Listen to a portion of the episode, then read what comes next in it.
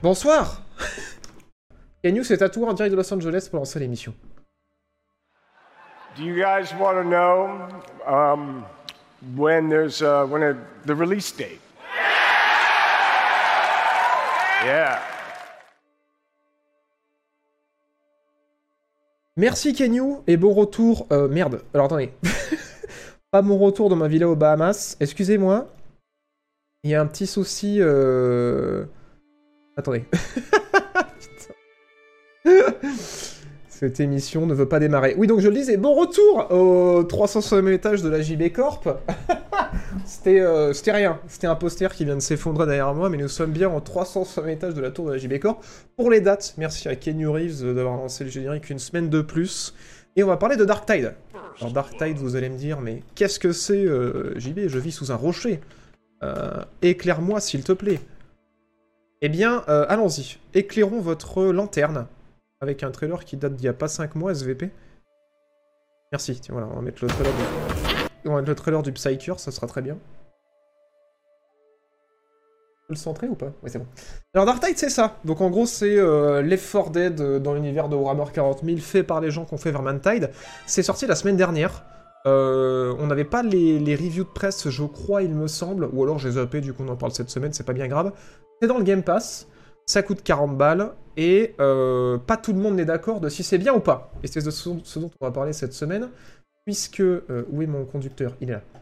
Puisqu'on a eu euh, les avis de la presse, et vous allez voir, c'est pas euh, 100% dans le vert. On va donc sur Open Critique pour avoir les avis de la presse, parce qu'on a la note moyenne de la presse accordée au jeu, mais aussi une note de recommandation qui est souvent plus représentative de la qualité ou des problèmes du jeu puisque euh, en fait cette note est établie sur le fait que tous les gens qui tiennent ce site et qui sont financés par leur audience euh, lisent des articles de presse pour savoir si le jeu est recommandé ou non dans son état actuel.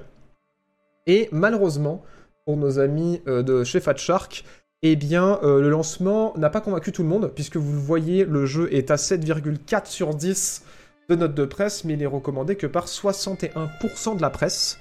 Et là, vous allez me dire, euh, oui, mais bon, euh, ça dit quoi sur Steam? Eh bien, regardez comme je vous devance. Paf Les notes sur Steam. Bim, même les joueurs, ils sont pas contents. 66% de joueurs qui recommandent de jouer au jeu et euh, 61% de la presse qui recommande de jouer à Dark Tide. Alors pourquoi Qu'est-ce qui se passe? Vous allez me dire. Euh, vous posez les bonnes questions. Vous posez les très très bonnes questions. Merci Shakirat pour le 10e mois, 17e mois, pardon. Grâce à l'argent, grâce à tout un argent. Merci Joachim DZ pour ton premier mois grâce à l'argent de Jeff Bezos. Et Rosanne83 pour ton premier mois grâce à l'argent de Jeff Bezos. Merci de votre soutien. Alors qu'est-ce qui se passe avec Dark Tide Euh, C'est extrêmement simple. C'est que euh, le gameplay est trop bien. Voilà, le gameplay est trop bien. C'est vraiment génial euh, d'avoir ben, un Left 4 Dead Like par les développeurs de Vermintide dans l'univers de Warhammer 40 000. C'est vraiment cool, c'est fun à jouer, mais euh, les gros gros soucis qui sont reprochés par la presse et les joueurs, c'est qu'en fait beaucoup ont l'impression que ça fait plus early access que euh, jeu sorti euh, et prêt quoi. Pourquoi? Pourquoi? Parce qu'en fait à la sortie il y a beaucoup de joueurs qui ont eu des crashs, qui ont eu des soucis aussi de, performance, beaucoup de soucis de performance, beaucoup de crash, et que beaucoup trouvent qu'en fait bah, certains features du jeu sont absents, comme notamment le craft, qui n'était pas dans le jeu à la sortie. Et il y en a beaucoup qui parce qu'en fait, je sais pas si vous saviez, mais si vous aviez précommandé le jeu, vous pouvez y jouer une ou deux semaines avant. Et euh, du coup, forcément, les gens qui avaient déboursé pour la précommande, bah, beaucoup étaient un peu deg de dire bah attendez, euh, le jeu sort plus tôt, mais il n'est pas du tout fini. Et que même quand le jeu est sorti, ben, les gens qui l'ont acheté Day One et qui avaient pré- précommandé, ils ont remarqué qu'effectivement, il y avait toujours des soucis de performance. Euh, voilà, voilà. Et que les microtransactions, par contre, étaient bien en place au niveau des skins et qu'il y avait euh, un système de microtransactions que certains ont qualifié d'un peu dégueulasse, avec des skins à roulement et euh, de l'argent réel qu'il faut convertir en monnaie du jeu pour pousser encore plus à la consommation. Et ils trouvent pas ça ouf dans un jeu qui est sorti, pour un jeu qui est sorti dans cet état-là et qui en plus euh, manque de certains features que les joueurs attendaient, ceux qui connaissaient Vermintide. Et euh, sinon, autre aspect qui avait été souligné, je crois que c'est à peu près tout, à part certains journalistes qui avaient euh, dit qu'il y avait quelques petits soucis de cohérence narrative du fait que le jeu ne se développe pas en plusieurs actes, euh, mais qu'il soit divisé en missions. Voilà, voilà. Qu'en pense le chat? Voilà, voilà. Est-ce que vous êtes d'accord avec les avis des joueurs? Est-ce que vous y avez joué? Est-ce que c'est trop bien? Voilà, moi j'ai pas, pas pu encore le tester. Je voulais le tester cette semaine, mais j'ai pas du tout eu le temps. Et, euh, et du coup, j'avoue que j'ai découvert un petit peu les avis aujourd'hui. Et euh, bon, de toute façon, il est dans le Game Pass, donc je n'allais pas débourser un euro pour y jouer. Mais je suis assez curieux de voir un petit peu si, pour certains, ça a été pas mal réglé, s'il y en a qui sont encore dans la galère. Qu'est-ce que vous pensez un petit peu de tout ça par rapport à Dark Tide? Parce que je sais que beaucoup d'entre vous l'attendaient dans la communauté. Donc, voilà. Putain, c'est trop mignon. j'essayerai, j'essayerai euh, de streamer demain les Game Awards. Peut-être qu'on se retrouvera demain soir pour les Game Awards. Suspense. En tout cas, voilà, ça commence à minuit avec le pré-show, je crois, ou un truc du genre. Merci Saka pour ton message. J'adore tes vidéos, qualité d'écriture et de narration sur la nous en apprend beaucoup. Continue, c'est super, merci pour ton travail. Bah, merci pour ton message, c'est adorable. Et bienvenue sur ce stream installe-toi confortablement, tu vas voir, ça va être... Euh... des barres de rire. Dark c'est qu'ils ont rajouté euh, le cash avant même le, crossplay Game Pass Steam et toutes les fonctionnalités de l'artisanat. Ah ouais, bah ouais, bah ouais. Bah, c'est ce que j'ai cru lire. Alors je savais pas pour le crossplay euh, Game Pass Steam. Ça c'est un peu chiant. Mais, euh, mais ouais, c'est craignos. je pensais que c'était crossplay Day One. Ça c'est ouf parce que... Comment ça s'appelle J'allais dire Deathloop, mais cet autre jeu multijoueur avec des boucles temporelles dont je vous ai parlé dans mes jeux 2021 euh, et dans mon top 1D. Euh... Ah merde, du coup j'ai des sloops dans la tête. Euh, ben eux ils étaient crossplay euh, Day One entre Steam et le Game Pass. Quand même ouf que Fat Shark le soit pas. Lenny's Gate, merci. Merci beaucoup qu'on avait streamé d'ailleurs. C'est un jeu Bethesda Non, non, c'est un jeu de Fat Shark, voilà, qui est un studio... qui commence à grossir en vrai, hein, mais qui pour l'instant est toujours indépendant. Voilà, voilà, qui n'a pas été racheté encore, il me semble. En même temps qu'il dit de précommander. Euh, je ne vous fais pas dire Est-ce que c'est bien de connaître l'univers de pour apprécier le jeu? Non, c'est pas nécessaire. C'est pas nécessaire, au contraire, ça peut être une, euh, une belle découverte. Par contre, si tu connais bien l'univers, ouais, il y a plein de références que tu vas kiffer, mais en vrai, je pense que c'est un bon jeu aussi pour le découvrir. Hein. C'est forcément tous les petits détails, les petits dialogues, les décors ou les symboles vont te parler si tu connais l'univers, même les armes. Euh, mais, par contre, si tu connais pas, bah, je pense que c'est un bon moyen de découvrir en vrai. L'auteur de jeu est totalement en accord avec les joueurs. D'accord, le gameplay l'ambiance sont une scène, mais le contenu est pas ouf. Ok. C'est un banger. Vous n'êtes pas d'accord, vous êtes divisé. Bonjour les 4 Dead, mais serveurs trop instables. Ah, il y a des soucis de serveur aussi, c'est ouf. Ouais, le jeu est mal optis en DLSS, ok. Bon, j'apprécie. J'ai une, une amie qui m'a dit que le gameplay était top niveau musique, mais que ça manquait de contenu. Ok. Apparemment, ouais, c'est un peu toujours les mêmes choses qui... Euh, c'est un jeu solo Non, c'est un jeu à la Left 4 Dead, donc multijoueur qui se joue à 4. Après, tu peux jouer en solo avec des bots, je pense, mais c'est plus fun à plusieurs, je pense. Hein. Effectivement, des crashs réguliers. Putain, c'est ouf quand même que ça crache encore. Hein.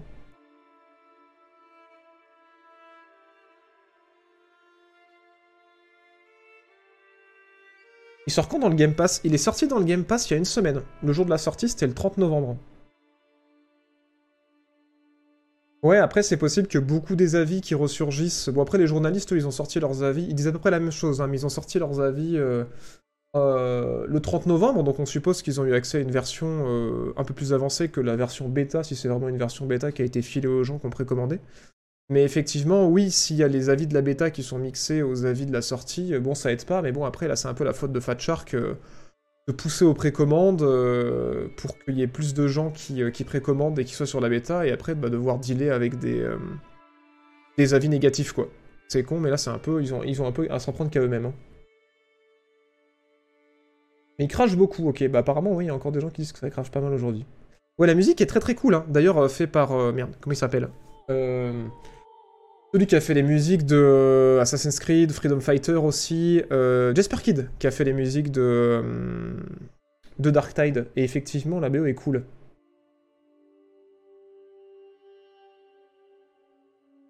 Patchwork a été racheté par Tencent en juin 2021. c'est pas juste un investissement, c'est vraiment été un rachat.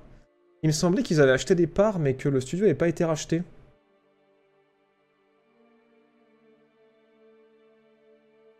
C'est que sur PC Non, c'est sur PC et Xbox. Voilà, voilà. Pour l'instant, euh... pas sorti... Non, pardon, c'est que sur PC pour l'instant. Et ça va sortir sur Xbox et sur PS5 dans quelques mois, parce que le jeu a été pas mal repoussé.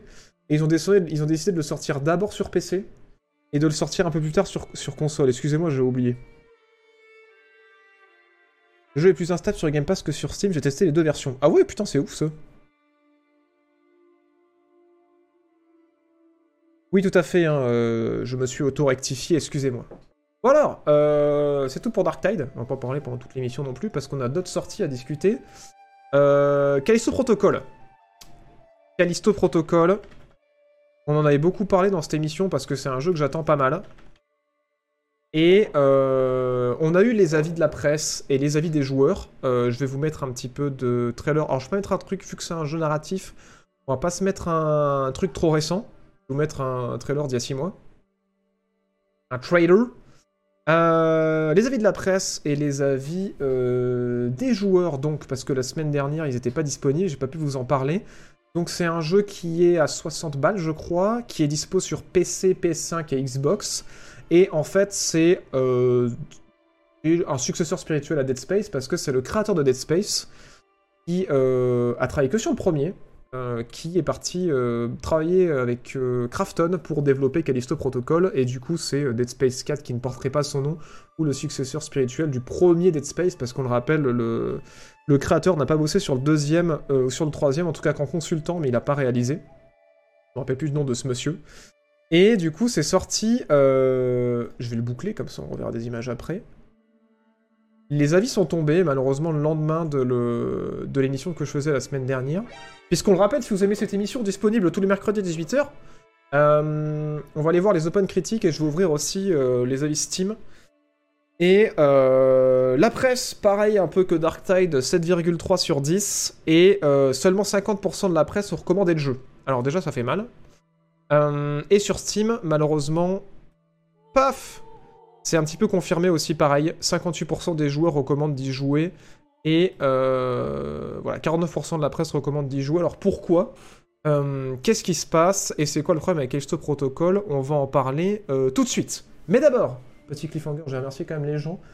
Merci beaucoup à Charlie Nova pour le troisième mois grâce à l'argent de Jeff Bezos. Merci à Dracleoi pour le cinquième mois grâce à l'argent de Jeff. Aurélien pour le dixième grâce à l'argent de Jeff. Alex96 777 pour le troisième mois grâce à l'argent de Jeff. Et Nimrod pour son septième mois. Si vous d'arriver, vous n'avez pas raté grand chose. On vient de commencer. On a parlé de la sortie de Dark Tide juste avant. Et là, on parle de Callisto Protocol. Alors, qu'est-ce qui s'est passé avec Callisto Protocol? Euh, Pas mal de problèmes techniques aussi, comme sur Dark Tide. Euh, il y a euh, énormément, apparemment, il y a eu énormément de crash le jour de la sortie. Euh, alors bien sûr, il y a des patchs qui sont arrivés, mais il y a beaucoup de crash, beaucoup de bugs, beaucoup de soucis d'optimisation aussi, euh, malheureusement, et surtout des gros soucis de saccade.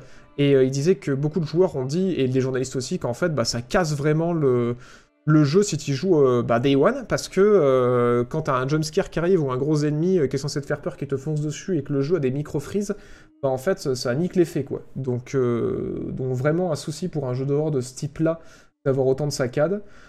Euh, bonne nouvelle pour ceux qui l'auraient euh, potentiellement acheté sur PS5 et qui l'auraient pas encore lancé. Euh, le jeu apparemment a moins de soucis sur PS5. On va en parler. pourquoi? Parce que c'est rare en fait que ça arrive parce que le hardware PS5 et Xbox est quand même proche. Alors pourquoi il y aurait des soucis sur Xbox et pas des soucis sur PS5 Et en plus pourquoi il y aurait pas des soucis sur PC alors qu'il y a des PC bah, qui sont plus puissants que des PlayStation 5 ou même qui ont des configurations similaires à celles d'une PS5 Donc que se passe-t-il? On va en parler juste derrière. Mais euh, je voulais finir notamment sur les retours des joueurs et de la presse, puisque euh, en dehors des soucis techniques, que certains ont moins connu que d'autres, hein, vous savez, les bugs c'est hyper aléatoire, il y en a certains qui vont les subir euh, fois 10 000 et d'autres qui vont réussir à passer au travers parce que bah, c'est complètement dû au hasard, quoi. quand est-ce qu'un bug décide de se déclarer ou pas. Mais au-delà des bugs, il y avait quand même des soucis qui avaient été soulignés aussi, c'est que le système de combat est pas incroyable dans le sens que bah, ça n'a pas beaucoup évolué depuis le premier Dead Space et que ça peut être assez répétitif, surtout que contrairement au premier Dead Space, les ennemis sont pas hyper variés dans leur comportement. Et du coup, il y en a beaucoup qui ont reproché ça en mode bon bah oui, euh, c'est euh, du Dead Space pour ceux qui reveulent euh, une couche de Dead Space, mais par contre, ça réinvente pas la roue et ça innove pas énormément. Et c'est un jeu qui va être voilà, qui se veut très narratif et qui va être très linéaire et très guidé, comme le premier quoi. Mais, mais du coup, voilà, faut pas s'attendre à vraiment Dead Space 4, c'est plus en mode du plus de Dead Space, mais euh, très très bien produit, avec des visuels ouf, énormément de budget, et du coup c'est un sacré spectacle, mais par contre, voilà, en termes de gameplay, euh, c'est pas euh, extrêmement novateur. Et techniquement, ça aurait besoin de patch. Alors pour vous tenir un petit peu au courant, avant de prendre les, avis, les, retours du chat à chaud, parce que je pense que vous êtes certains y avoir joué. Oui, il y a euh, des patchs qui sont en cours. donc les problèmes, comme je le disais, sont principalement sur PC et sur Xbox. Des patchs qui sont en train d'arriver qui apparemment règlent déjà les problèmes de saccade. Et euh, pourquoi en fait ça tournerait mieux sur euh, PS5 C'est parce que visiblement, et ça c'est ouf, c'est un super move de la part de Sony, je trouve, euh, niveau communication pour eux. En fait, il y a des ingénieurs, des spécialistes, en fait, des développeurs de chez Sony qui ont travaillé sur Callisto Protocol et qui du coup potentiellement auraient aidé en fait à optimiser Callisto Protocol pour la PS5. Et il y a une grosse équipe de Sony qui est créditée au générique en fait de Callisto Protocol. Et j'ai cru lire que c'était une équipe de, euh, de 150 personnes euh, à peu près. Bon, alors, ils n'ont pas travaillé les 150 dessus, je pense. Mais du coup, c'est une équipe spécialisée un petit peu dans le soutien des équipes de développement pour euh, sortir les jeux sur la console de Sony. Et ils avaient notamment aidé pour Spider-Man, pour Uncharted, je crois, si je me rappelle bien l'article que j'avais lu, sinon excusez-moi. Mais, euh, du coup, c'est ça qui ferait qu'en fait, sur PS5, le jeu aurait moins de soucis parce que ben, euh, des gens qui ont bossé sur le jeu connaissent bien la machine de Sony et du coup, ils ont pu euh, éviter aux joueurs de PlayStation bah, d'avoir un jeu qui crache trop ou qui soit mal optimisé. C'est assez ouf parce que du coup, Xbox, ils n'ont pas eu le droit à ça et sur PC, en fonction des configs que vous avez, bah, vous, vous pouvez avoir eu des soucis ou pas. Bon, alors les patchs arrivent. Comme d'habitude, hein, de toute façon, Recommander, c'est le mal, on le sait, mais aussi euh, jouer Day One non plus, c'est pas l'urgence. Donc euh, ça pourrait être cool d'ici quelques semaines quand ce sera bien fixé. Et euh, je sais pas s'il y en a dans le chat qui ont pu y jouer, et si oui, est-ce que vous trouvez que ça va mieux? Qu'est-ce que vous avez pensé du jeu? Donnez vos retours. Merci Nimrod pour le 7 mois, et merci Neolittle pour le 22e mois Merci infiniment de ton soutien. Lex 96 777, je crois que je l'avais déjà dit, pour le 3 mois grâce à l'argent de Jeff. Salut l'Ardon Fouque, et bienvenue. Pour le jeu très frustrant dans ce level design perso, j'étais très souvent en mode euh, si je vais là, je vais sur du contenu secondaire, ou je vais avancer dans l'histoire et ne pas pouvoir revenir. Ah ouais, ok, donc euh, le level design euh, indique pas assez clairement si tu vas sur du principal ou du secondaire. Je comprends cette sensation. I feel you. J'aimais voir les streams où on a des problèmes techniques. Apparemment, la fin appelle à des DLC. Ok, ok.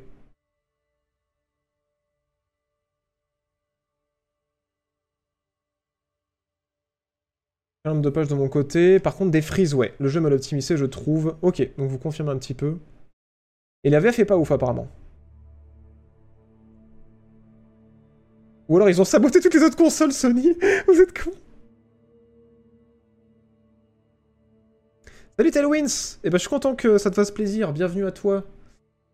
Et merci, euh, monsieur Plastic But, pour le euh, premier mois grâce à l'argent de Jeff Bezos. Grosse sélection, très peu de variété d'ennemis, les mêmes boss qui reviennent en boucle, le, boss final a chier. Putain, c'est dommage, c'est dommage. Ah oui, j'ai entendu dire qu'il était court aussi. Je sais pas si je l'ai dit. J'avais pas noté qu'il était assez guidé. Ouais, je l'ai noté, je l'ai pas dit. Il est assez guidé et que certains l'ont trouvé assez court pour un jeu 60 balles, quoi. Et j'ai pas regardé, bah tiens, on va aller regarder sur euh, cet incroyable site qui fait que vous ajoutiez dans vos favoris euh, d'urgence How Long to Beat. A long to beat, incroyable. Combien de, combien de temps pour terminer? Et on tape euh, Callisto. J'ai mal écrit. Et merde, comment ça s'écrit? Ça s'écrit comme ça? Ah, faut que j'écrive The Callisto, c'est ça? C'est ça, The Callisto Protocol. Donc si vous rushez 9h, et si vous prenez un peu votre temps, 11h, et si vous euh, faites tout le secondaire, 13h, Bon, ça va, c'est honnête, mais effectivement, euh, si le... je pense je m'attendais à pire que ça quand les gens disaient qu'ils le trouvaient court. Mais euh, effectivement, ouais, quand tu claques 60 balles et qu'en plus le jeu est pas dans un état technique incroyable et que euh, les ennemis sont un peu répétitifs, je pense que ça peut faire chier. Moi, je trouve pas ça hyper surprenant vu comme le jeu a l'air d'avoir eu un budget triple au niveau de sa présentation. Mais, mais oui, effectivement. Ça peut rester en travers vu le côté technique un petit peu... un petit peu en retrait. Il devait être dans l'univers de PUBG. Non, en fait, ouais, ça a été euh, rapidement annulé. Parce que du coup, Krafton, ils étaient en mode, ouais, on va faire un, univers euh, multimédia, multi-jeu. Et du coup, Callisto Protocol, on va faire un jeu d'horreur avec Glenn Schofield, euh, le réalisateur de Dead Space. Et du coup, ça va être lié à l'univers de, PUBG, mais en fait, rapidement, ils ont annulé cette idée parce qu'ils sont... ils ont dû se dire que ça limitait trop créativement. Et, euh, et du coup, voilà. Ils ont laissé faire un peu ce qu'ils voulaient. Mais c'est vrai que c'est ouf, hein. C'est vrai que c'est ouf. Ouais, il des suites synchro labiales sur la VF. Ok. Ok, ok. J'avais cru dire ça sur Steam, mais je savais pas si c'était toutes les versions ou si c'était juste la VF.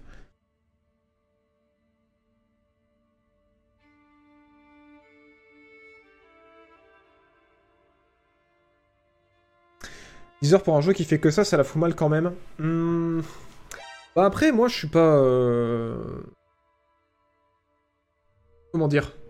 Un peu mitigé, en fait, sur le rapport euh, prix-temps de jeu. Bon, là, pour Callisto Protocol, clairement, ça fait cher pour un jeu qui se répète et qui, euh, a des soucis techniques.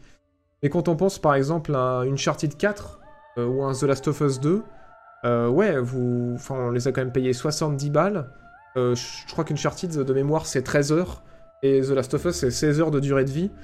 Et euh, bah ouais, en fait, c'est quali, quoi. C'est quali au niveau de la narration, euh, c'est quali au niveau de l'optimisation, des visuels, du gameplay. Euh, pour on aime, on n'aime pas.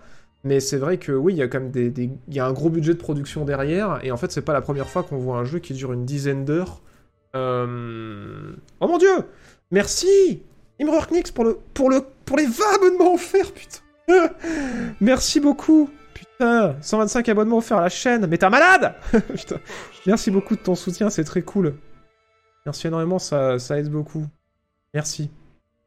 Et comme je le disais pour pas faire bon film, mais merci beaucoup à toi, c'est énorme. Merci énormément. Merci énormément. Euh, ouais, en fait, le souci, c'est que ben, c'est quelque chose qu'on voit déjà beaucoup et qu'en fait, moi, ça me pose pas de souci. Un jeu qui fait 10-15 heures euh, plein tarif, si effectivement il est quali sur tous les plans.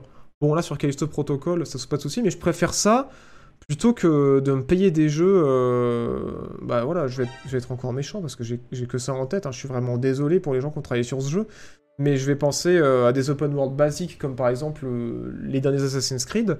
Surtout le dernier, Valhalla. Enfin, moi je suis désolé, il m'est tombé des mains. Enfin, un truc a beau faire 30 heures, je préfère que ça dure 10-15 heures et que ce soit vraiment bien et qu'en fait j'en ai pour mon argent et pour mon temps que d'avoir un truc qui fait le double euh, et qu'en fait il y a masse de remplissage, masse de, quêtes copier-coller, enfin c'est chiant quoi. Donc euh, oui c'est sûr, un jeu qui fait moins de 10 heures à 60 balles, c'est pas ouf, mais une dizaine d'heures euh, pour un truc vraiment quali, pourquoi pas? Bon c'est pas le cas de Callisto Protocol, hein, je dis pas ça, hein.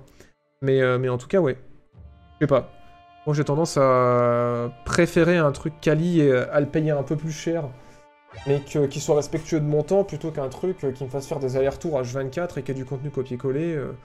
Donc voilà, après, pour, euh, pour taper un petit peu sur des, des titres un peu plus gros, que j'ai pourtant beaucoup aimé, comme Control et...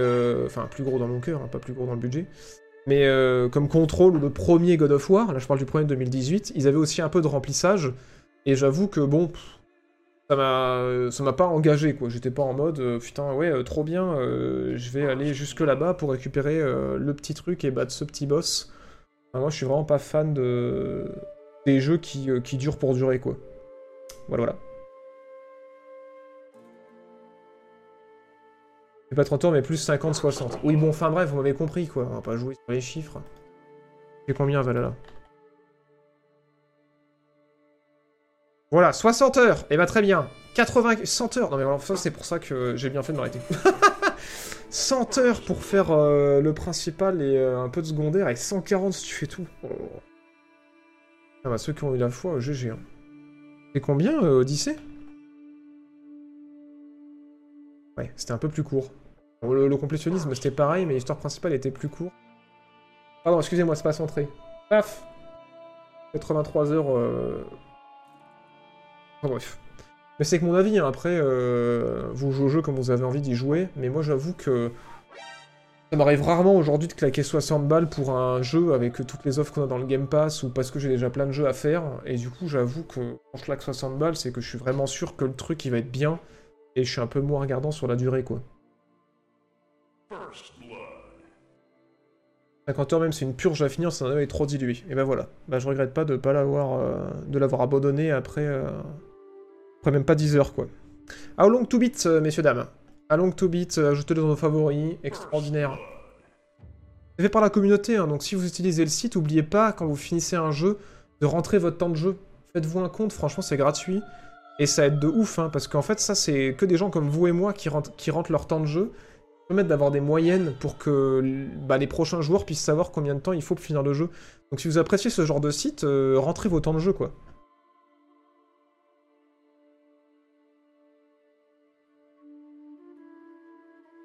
Voilà, voilà. How long to beat? Ouais, Elden Ring aussi, qui est affreusement long. Bon, par contre, celui-là, j'ai envie de me le faire, mais bon. Bref, on s'étale. Putain, cette émission est trop longue. on s'étale de ouf. Bon, c'est hyper intéressant, hein, comme à chaque fois euh, qu'on parle d'actu. Mais passons à la suite. On aura l'occasion de réaborder ces sujets. Et euh, je vais en profiter pour remercier Pro Snipers pour le 11e mois. Merci beaucoup de ton soutien. Et encore une fois, un immense merci à Imrurknix qui a encore offert 20 subs. Merci beaucoup de ton soutien. Euh, j'espère que tu te mets pas sur la paille en offrant des subs comme ça. Mais c'est pas le cas, bah tant mieux. Et merci. Euh... Donc c'est pas l'expression d'ailleurs se mettre sur la paille, mais euh, merci en tout cas de, ton soutien, c'est énorme et sache que le moindre euro que tu as investi ici euh, servira à la production des prochaines vidéos, hein, parce que je n'utilise pas ces sous pour produire les streams, vous le savez, je fais ça sur mon temps libre, c'est juste pour vous offrir une autre plateforme euh, pour soutenir mon contenu sur YouTube. Donc voilà, sois fier si t'aimes les prochaines vidéos, parce que t'as aidé à les produire, merci beaucoup de ton soutien. À prendre avec des pincettes, les temps affichés sur Long to Beat 1, il y a plein de temps qui sont loin de la réalité. Pas du tout, Goryou, je suis pas du tout d'accord avec toi. Parce qu'en fait, le... pour moi, ça a toujours été quasiment exact. En fait, c'est juste qu'il faut que tu trouves ton profil. Euh, je pense que si c'est loin de la réalité, c'est que t'as mal déterminé en fait euh, le profil de joueur que t'avais, parce qu'en fait, il y a trois types de profils. C'est euh, le temps qu'il faut pour faire juste l'histoire, l'histoire et tu te promènes un peu, et complétionniste. Et franchement, à l'heure près, c'est tout le temps exact. Et comment ça fonctionne, en fait, c'est que plus la couleur est bleue, euh, plus il y a de gens qui ont rentré leur temps de jeu. Donc en fait, c'est une moyenne générale. Donc forcément, ça va peut-être pas te correspondre à, toi exactement. Mais en fait, ça va correspondre euh, ben, en fait, au nombre de gens qui l'ont fait. Et c'est la moyenne selon le type de jeu qu'ils ont fait. Là, par exemple, je prends Mario Odyssey. Il y a 2000 personnes qui ont, rentré leur temps pour l'histoire principale, 2000 personnes qui ont rentré leur temps pour l'histoire principale plus quelques extras, et 1200 personnes qui ont fait euh, le, euh, le complétionniste, et après il y a 5000 personnes qui ont rentré leur temps sans, euh, sans, euh, sans choisir en fait de mode particulier.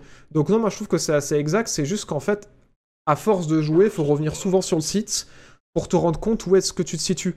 Moi je sais que je suis toujours dans le main plus extra, sauf qu'il y a des jeux que j'ai surkiffé où je vais être complétionniste, mais il faut juste trouver où est-ce que toi ta barre se situe. Et sinon, après, le, site en vrai est, est relativement exact. Hein.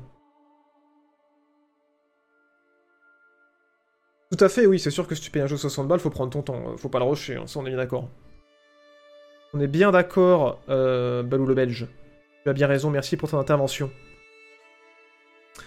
Euh, bref, je disais, on passe à la suite, parce que euh, Callisto Protocol, ce n'est pas tout.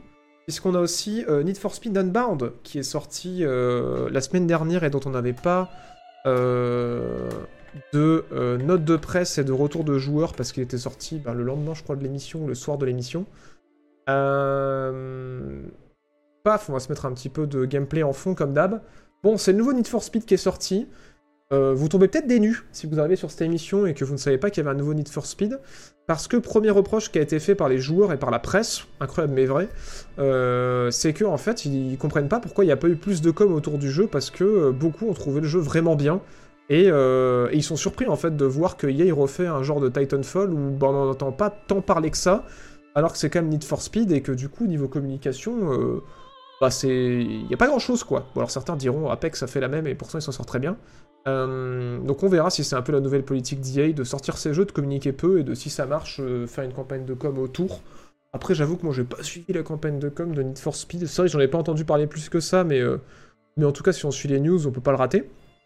que vous dire sur ce Need for Speed Unbound? Alors, il y a des journalistes qui ont... Alors déjà, je vous montrer les notes, excusez-moi. Euh... Je vais vous montrer les notes quand même. Et après, vous dire ce qu'ils en... en, disent. Alors, euh... Open Critique, mettre vos favoris aussi si vous venez d'arriver sur le stream. Euh, c'est des gens comme vous et moi qui sont financés par leur audience. Enfin, c'est un groupe de gens comme vous et moi, des joueurs comme vous et moi, qui sont derrière ce site Open Critique et qui sont financés par leur audience, qui lisent tous les articles de presse qui font une moyenne des notes, mais qui font aussi une note de recommandation, euh, qui est plus représentative en général de la qualité des jeux. Voilà, si vous avez vu ma dernière vidéo, vous savez comme il peut y avoir des conflits d'intérêts euh, dans certains organes de presse, parce que du coup, bah, c'est souvent les éditeurs qui payent la pub, donc difficile de mettre des mauvaises notes. Et là, sur Need for Speed, c'est 7,6 de moyenne de la presse mais c'est recommandé qu'à 55% par la presse. Donc voilà, seulement quasiment un journaliste sur deux qui le recommande. Par contre, c'est là la première divergence qu'on voit, contrairement aux deux jeux précédents. Les joueurs recommandent beaucoup plus le jeu que la presse. 75% des joueurs euh, recommandent le jeu alors que la presse ne le recommande qu'à 55%. Euh, alors pourquoi Qu'est-ce qui se passe? Pourquoi cette différence? Euh, En gros, ce que reproche beaucoup la presse, c'est que oui, c'est le meilleur Need for Speed euh, qui est sorti ces dernières années. Euh, ils sont pas mal à le dire, les joueurs aussi l'ont dit. C'est euh, un bon retour, mais certains disent que bah, en fait c'est ça le problème, c'est que c'est le meilleur Need for Speed qui est sorti ces dernières années, mais c'est loin d'être le meilleur jeu de caisse du moment quoi. Et, du coup voilà, ça réinvente pas la roue, mais dans les bons points de Need for Speed, c'est que bah, la direction artistique est cool, et certes ça réinvente pas la roue, mais au moins ça la perfectionne. Réinventer la roue, le jeu de mots était incroyable. mais, euh, excusez-moi, c'est pas centré. Mais, euh, mais du coup, voilà, c'est pas nouveau, ça va pas réinventer Need for Speed, mais au moins ça amène des petites améliorations et euh, un peu de perfectionnement au niveau de la franchise qui font plaisir. Et du coup, beaucoup ont dit que ce soit les joueurs ou la presse qui sentent que la franchise repart dans la bonne direction et que EA et Criterion ont compris vers où il fallait aller voilà, ça sort pas encore, euh, enfin c'est pas totalement un hors-piste ou c'est pas euh, l'innovation totale, mais au moins c'est un bon Need for Speed. Voilà. Et que voilà, c'est de la conduite arcade, mais c'est fun. Euh, beaucoup ont dit que ça se jouait bien, que la direction artistique était cool et qu'ils espéraient la revoir sur d'autres titres. Et, et je crois que c'était à peu près tout ce qui en était ressorti. Alors, s'il y en a dans le chat qui ont joué, n'hésitez pas à nous donner vos retours. Ce que vous avez pensé du jeu. Mais, euh, mais voilà, moi j'avoue que ouais, ça faisait partie de... des rares jeux de caisse arcade euh, qui m'ont fait un peu de l'œil, notamment pour l'ADA. Et, euh... et bah, je pense que j'irai le tester. Voilà, voilà. Je sais pas si je ferai un épisode dessus parce que je sais pas si j'y jouerai assez. Mais en tout cas, voilà. Euh... Qu'en pense le chat? Qu'en pense le chat de Sonic for Speed? Pas au courant du tout. Ok, ok. Bah, il y a des gens qui, effectivement, n'avaient pas entendu parler. Apex avait des streamers. C'est vrai que Day One, euh, il y avait des streamers qui devaient probablement être en OP. C'est vrai, vous avez raison. Vraiment cool, je trouve. Je crois pas pourquoi. Il n'y a pas de cycle jour-nuit. Euh, il n'y a pas de commande, non, pour les liens open critique et How Long to Beat. Il faudra que je fasse ça. Ouais, je pense que peut-être, peut-être, en fait, ils aimeraient euh, en entendre plus parler au niveau des influenceurs, ou effectivement. C'est peut-être ça, en fait, que les gens disent que c'est un peu invisible. Après, c'est peut-être juste la campagne aussi, de manière générale, hein, dans le métro, en publicité pré-roll sur YouTube, ou des trucs comme ça, ou... ou le fait d'en entendre parler, en fait, tout simplement, quoi. C'est peut-être pour ça qu'ils disent qu'il n'y a pas de campagne de com, parce qu'on n'en entend pas tant parler que ça, euh, sur les réseaux sociaux, ou effectivement chez les influenceurs, ou, euh, ou même en voir de la pub, quoi. The Need for Speed qui a été délayé. Ouais, c'est celui-là qui a été retardé pour euh, soutenir, euh, pour que les développeurs soutiennent Battlefield 2042. Voilà, voilà. Il avait quand même fini par sortir. Vous êtes beaucoup être très fan de la DA, ouais. Apparemment, le système économique du jeu est assez frustrant. Ok. Je l'avais pas vu dans les retours, c'est bon à savoir. Faut toujours jouer la police Aucune idée. Aucune idée. Ouais, c'est pas mal. Hein. Bon, comme ils disent, voilà, la direction artistique, c'est un, bon vent de fraîcheur. Mais euh, par contre, oui, euh, après, c'est très beau aussi. Hein. Ça, je dit, mais beaucoup ont signalé que le jeu était vraiment beau, quoi. Euh, graphiquement, en plus de l'ADA. Et que c'était ça, ça portait beaucoup le jeu, quoi. C'est visuel. Et, mais voilà, après, bon, si vous aimez Need for Speed, je pense que ça vous décevra pas. Après, si effectivement vous êtes en recherche de, de jeux un petit peu plus différents que ce qu'on fait dans les jeux de caisse ces derniers temps, bah, vous passerez peut-être votre tour ce que je ne pourrais euh, que comprendre. Need for Speed Unbound. Bon, alors c'est tout pour les notes euh, et les reviews de presse et les avis des joueurs euh, qui sont sortis récemment. Et on va enchaîner... Ah non, pardon, j'ai oublié celui-là. ah mais celui-là je le fais pas du coup. Non c'est bon. Je l'avais coupé parce que je me suis dit, vas-y, il y a beaucoup de news. Il y a aussi les notes, si vous voulez aller voir, je vous les partage dans le chat. du remake, du remaster de Final Fantasy qui n'est pas la suite du remake en trois parties. bon, je me disais, je le couvre s'il y, a, euh, y a pas beaucoup de news, mais en fait, il y a un paquet de news, donc euh, on va pas s'arrêter dessus. Je vous laisse aller voir les notes si vous avez envie. Mais c'est un remake, voilà, et c'est pas la suite de euh, Final Fantasy VII, c'est pas partout encore. C'est que les noms portent à confusion. Euh, petite, note, euh, petite date à noter dans vos euh, agendas, le Summer Game Fest, donc c'est-à-dire le 3 maintenant, qui ne porte plus le nom de le 3. Ben, on a une date, ce sera le 8 juin 2023. Si tout va bien, je couvrirai en direct en stream tout l'événement et toutes les conférences comme je l'ai fait cette année. Et peut-être que je referai une vidéo résumée comme j'ai fait sur YouTube aussi, parce que vous avez l'air d'avoir bien kiffé. Donc, donc voilà, petite note à noter, le 8 juin 2023. Et par contre, vous l'avez peut-être vu parce que c'était mal rangé. Mais effectivement, euh, on a une fuite cette semaine euh, concernant Jedi, Survivor, donc la suite de Jedi Fallen Order. Paf J'ai balancé un trailer. Jedi Survivro, bah oui, évidemment. Euh, pour l'instant, c'est les seules images qu'on a, c'est que vous voyez actuellement à l'écran. On n'a pas encore de gameplay et il y a pas mal d'infos. Déjà, première information, vous le savez, je vous tenais au courant tout a l'air d'indiquer que ça allait sortir euh, avant avril. Euh, c'est confirmé et on pensait que ça pouvait sortir en mars avec les dernières fuites. Et ben là, il y a eu une fuite un peu sérieuse, c'est une fuite sur Steam.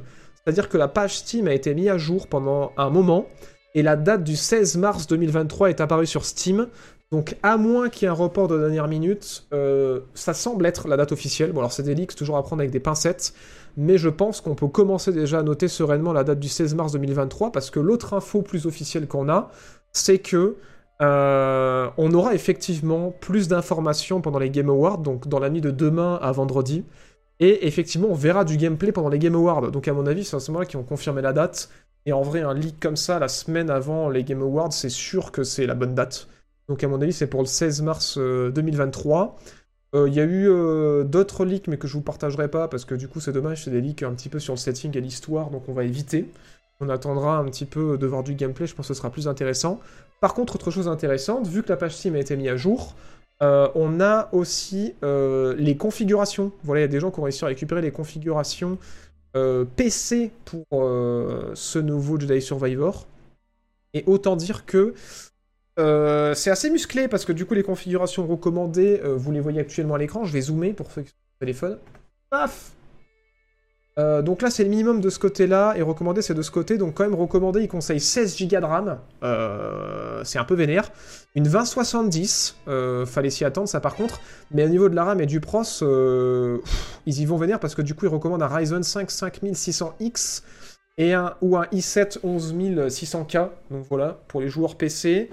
Euh, ça veut pas dire que c'est opti avec le cul, mais le jeu va peut-être être gourmand, quoi. Donc, euh, prudence si vous avez une petite config. Effectivement, à moins de vouloir y jouer un minimum ou de sacrifier le 1080p pour, euh, pour être plus en dessous. Et effectivement, vous l'avez remarqué, 130 Go d'espace 130 Go Voilà, donc apparemment, compiler les textures, c'était... c'est saut, 2000, saut 2021. Donc maintenant, c'est 130 Go de texture en 4K.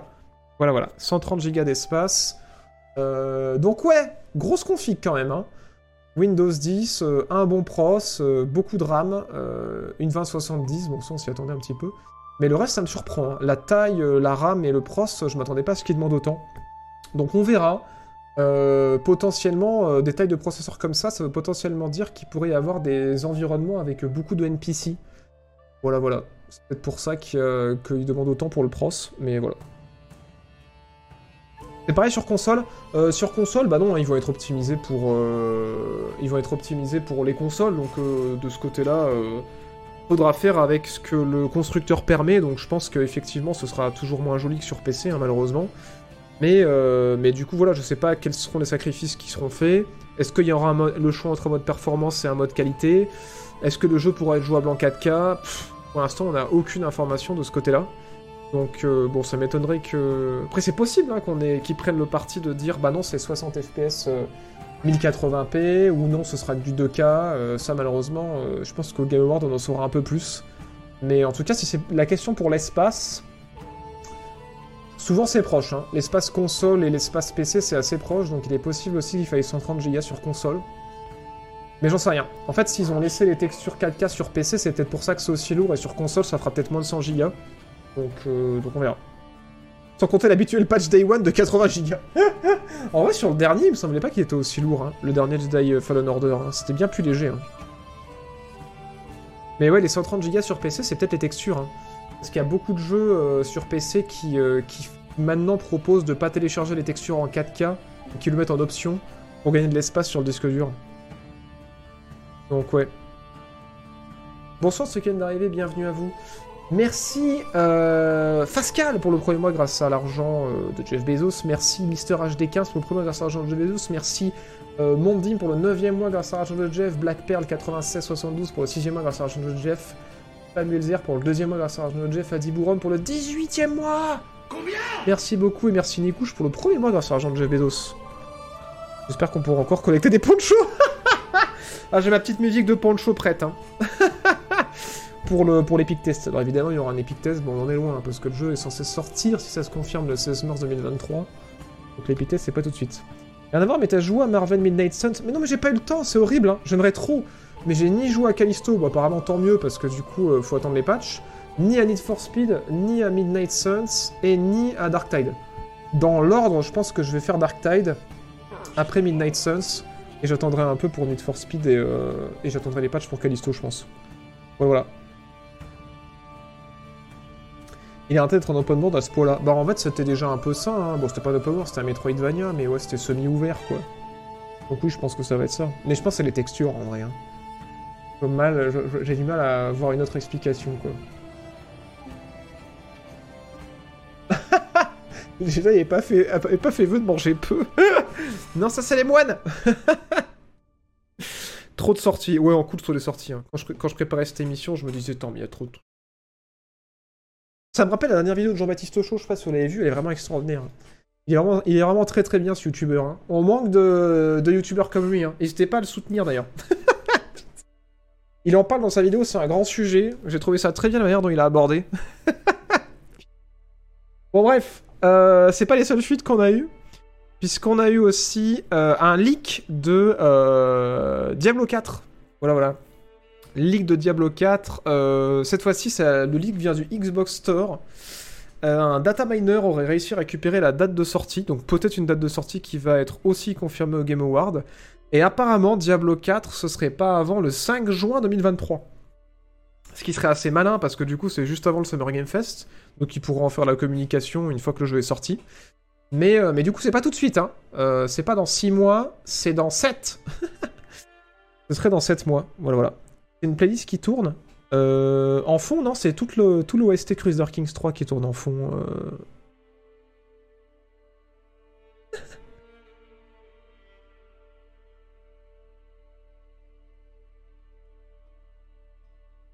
je me suis fait avoir en mode attends mais j'écoute pas JB là Je t'aime encore plus que que t'aimes. Vous êtes trop mignon Vous êtes adorable, putain.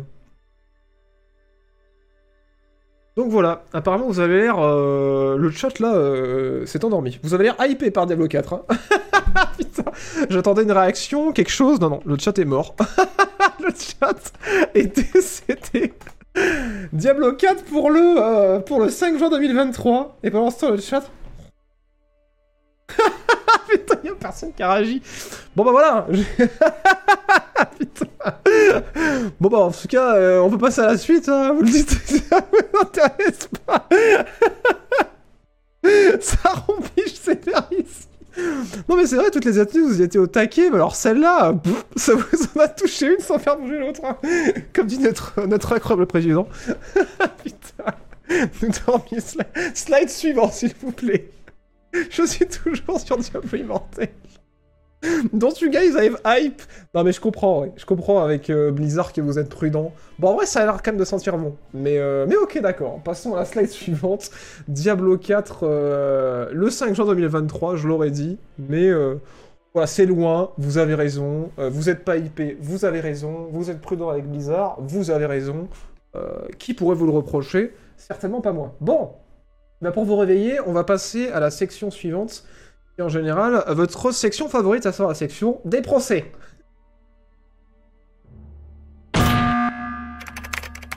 I'll answer the question. You want answers?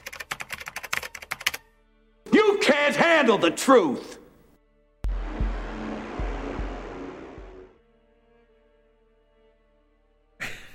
je me jure, le chat qui se réveille. Vous me faites trop rire. Bobby Alors Bobby indirectement. Euh, on, reste dans, le, dans la thématique Blizzard, parce que du coup, On va parler euh, d'Activision Blizzard un petit peu après, vous en doutez, mais pas tout de suite. D'abord, on va parler de Microsoft, euh, qui ne détient pas encore Activision Blizzard, et on va parler de ça aussi après. Et plus particulièrement de Bethesda, à savoir Zenimax, donc le groupe qui, qui détient Bethesda. Et eh ben, incroyable mais vrai, messieurs, dames, il va y avoir aussi un syndicat qui va se former chez Zenimax, donc chez Microsoft. Et alors là, c'est absolument incroyable. J'ai un roulement de tambour ou pas? Pas de roulement de tambour, j'ai juste ça. C'est nul. mais, euh, mais du coup, incroyable mais vrai, euh, ça va être le premier euh, syndicat chez Microsoft. Voilà, apparemment, il n'y avait pas de syndicat de travailleurs chez Microsoft. Alors, si vous ne savez pas ce que c'est un syndicat, à quoi ça sert? Laissez-moi vous expliquer très brièvement. En gros, un syndicat, c'est des développeurs qui vont se rassembler, en fait, sous une entité, donc le syndicat, pour en fait faire valoir leurs droits face au patron et avoir plus de poids pour euh, pouvoir changer leurs conditions de travail et euh, se faire entendre s'il y a un souci euh, à l'intérieur de l'entreprise. Voilà. Alors là, c'est pas tout Microsoft, hein, c'est juste Zenimax, mais quand même, ils sont en train de voter, et je crois, que, je crois pas que c'est encore passé, mais ils sont en train de voter, et potentiellement, ça pourrait être un syndicat de travailleurs qui pourrait réunir 300 personnes. Donc en plus de ça, ce serait un des plus gros syndicats de jeux vidéo si ça passe. Et alors là, euh, bah Microsoft euh, ont, un peu mis leurs actes là où étaient leurs paroles. Parce que ils avaient dit officiellement que euh, pendant qu'il y avait toute la débandade chez Activision Blizzard, que si Microsoft rachetait Activision Blizzard, en aucun cas, en fait, ils s'opposeraient à la création de syndicats chez Activision Blizzard. Alors, vous le savez peut-être ou pas, mais en fait, en ce moment, les créations de syndicats chez Activision Blizzard, c'est compliqué, parce qu'Activision Blizzard met des bâtons dans les roues euh, à leurs travailleurs, bien sûr, après qu'il y ait toutes les affaires de harcèlement euh, qui, qui explosé, euh, ils continuent de s'enfoncer, hein, parce qu'ils sont persuadés qu'il n'y a pas de fond à Activision Blizzard. Et eh ben, Microsoft ont prouvé que c'était vrai, en fait, que oui, oui, en fait, ils n'allaient pas s'opposer à la création de syndicats, parce qu'ils se sont pas opposés à la création de ce syndicat-là, et le syndicat a même salué le fait que Microsoft est resté neutre, comme ils l'ont dit, ils n'ont pas interféré dans la création du syndicat et que ça va bien se faire. Et que ben du coup en fait oui euh, ils ont vraiment euh, ils sont vraiment pas contre en fait la création de syndicats dans cette industrie là et, euh, et que voilà ils l'ont pas encouragé mais ils sont restés neutres voilà ils ont pas essayé de mettre des bâtons dans les roues donc GG Microsoft il, me manque une petite photo de Phil Spencer souriant quand même quel bel homme ce qui est assez ouf, donc ça devrait ben, potentiellement changer. je parle de ça parce que c'est un, c'est quand même assez incroyable. Hein. Euh, les États-Unis, c'est le pays du capitalisme. Euh, jusqu'à très récemment, il n'y avait pas de syndicats là-bas, même si on en avait en Europe et dans le reste du monde dans le jeu vidéo. Ils ont été aussi assez longs hein, à avoir des syndicats euh, au niveau des scénaristes et de l'audiovisuel de manière générale pour faire valoir un petit peu leurs droits. Et il me semble qu'ils n'en ont pas encore, arrêtez-moi dans le chat si je me trompe, mais il semble qu'il n'y a toujours pas de syndicat au niveau des, des effets spéciaux. Et pourtant, c'est des entreprises qui, qui crunchent tout comme les entreprises de jeux vidéo.